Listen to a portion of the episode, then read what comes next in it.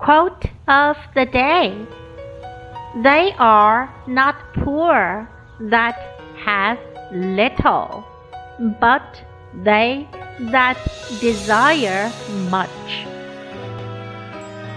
The richest man, whatever his lot, is the one who's content with his lot. Dutch proverb. 拥有很少的人并不贫穷，欲望很多的人才贫穷。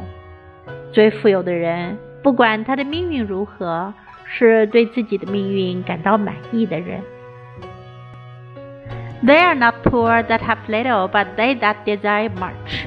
The richest man, whatever his lot, is the one who is content with his lot.